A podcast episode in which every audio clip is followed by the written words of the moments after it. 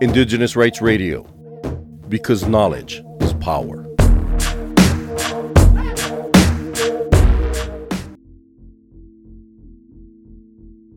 COP15 negotiations are underway in Montreal, Canada, and there will be many decisions made. Each of these decisions, made by member states, will have a profound impact on Indigenous communities. And it's absolutely critical that these decisions center a human rights based approach and protect the rights of Indigenous peoples, especially when it comes to area based conservation, biodiversity conservation, fair and equitable benefit sharing from the use of genetic resources, and the risk assessment of living modified organisms. The evidence is indisputable. The areas occupied and managed by indigenous peoples span 24% of the global terrestrial surface, and they are home to 80% of the world's remaining biodiversity. This is no coincidence. Indigenous peoples have known how to live on and take care of the land since time immemorial. We know that wherever you find cultural diversity, you will be sure to find biological diversity.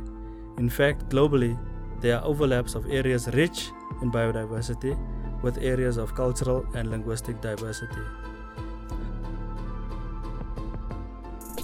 Hi, my name is Chrissy Grant. I'm Eastern Gulgan from the Cape York of Australia and the Daintree in the Daintree region, and uh, Mualgal from the Torres Strait right at the tip of Australia. Um, I work with my community, Jabalbina Yalanji Aboriginal Corporation, and that's who I'm here uh, sponsored by or supporting. And um, we do a lot of work in uh, around IPAs, around our uh, joint management of national parks, which we negotiated for four years with the Queensland government to hand it back to us. And in five years, we want to be able to be in a position where we are um, building our competency, our capacity, uh, so that in 10 years we actually look at uh, sole management.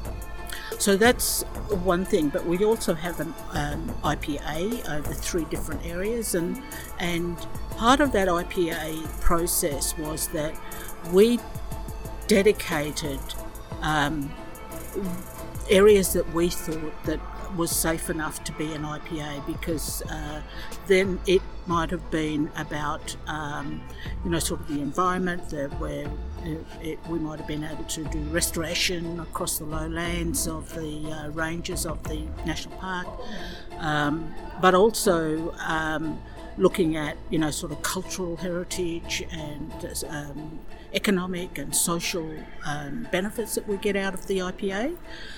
The IPA was a program that was introduced in um, 1997 in Australia, and uh, uh, we had um, at that time government being a government program they declared that it was an IPA and uh, in consultation with the with the um, Aboriginal people. But um, it, after a while the, the Aboriginal people thought that it wasn't that they wanted the government to take it and declare it they wanted to be in the driver's seat to be able to say we will dedicate this parts of our territory, land and waters, to the IPA program, and then we will manage it.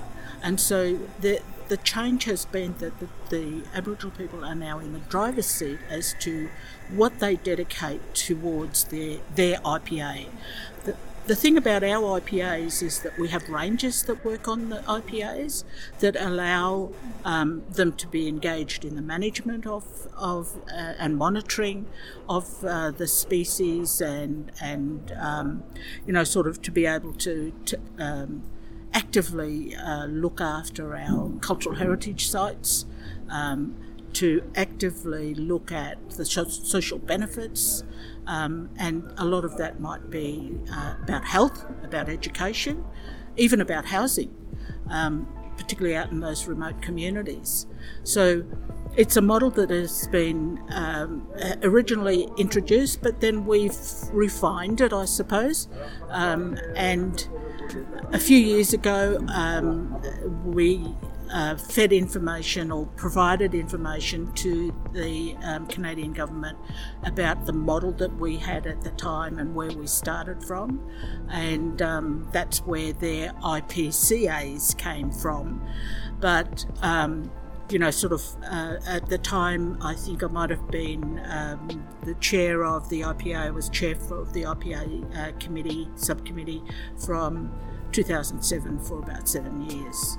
So, um, you know, sort of, I've been engaged in, you know, sort of looking at because they, um, the, the traditional owners or the Aboriginal people put up a submission that they want an IPA on their lands, and then we have to go through and check that yes, it's it's across areas, um, national parks, um, their own tenure land, um, and not across areas that we can't sort of put something over um, without, you know, sort of explicit, explicit permission from, say, a landowner, owner, a private landowner, because some of it can be across private land as well.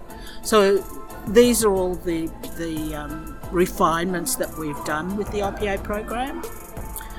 What I hope to see that you know we might be able to get something out of this conference is that parties become willing to, you know, they, there's a lot of talk about, you know, sort of helping Indigenous peoples and local communities. But if parties are willing to actually support Indigenous peoples to have their IPA and introduce an IPA program, we probably will get to, by 2030, very close to 30% land um, protected. And, and that's, that's a, a good outcome, I think, for both parties, for the environment, for the Indigenous peoples, so that, you know, sort of there is some actual achievement out of all of these negotiations that we've been going through for a long time, um, probably five years or more. And uh, now we're at the era, at the time when we're actually, you know, sort of the decision makes a difference. So yeah, there's hope. There's hope, I think, for the future.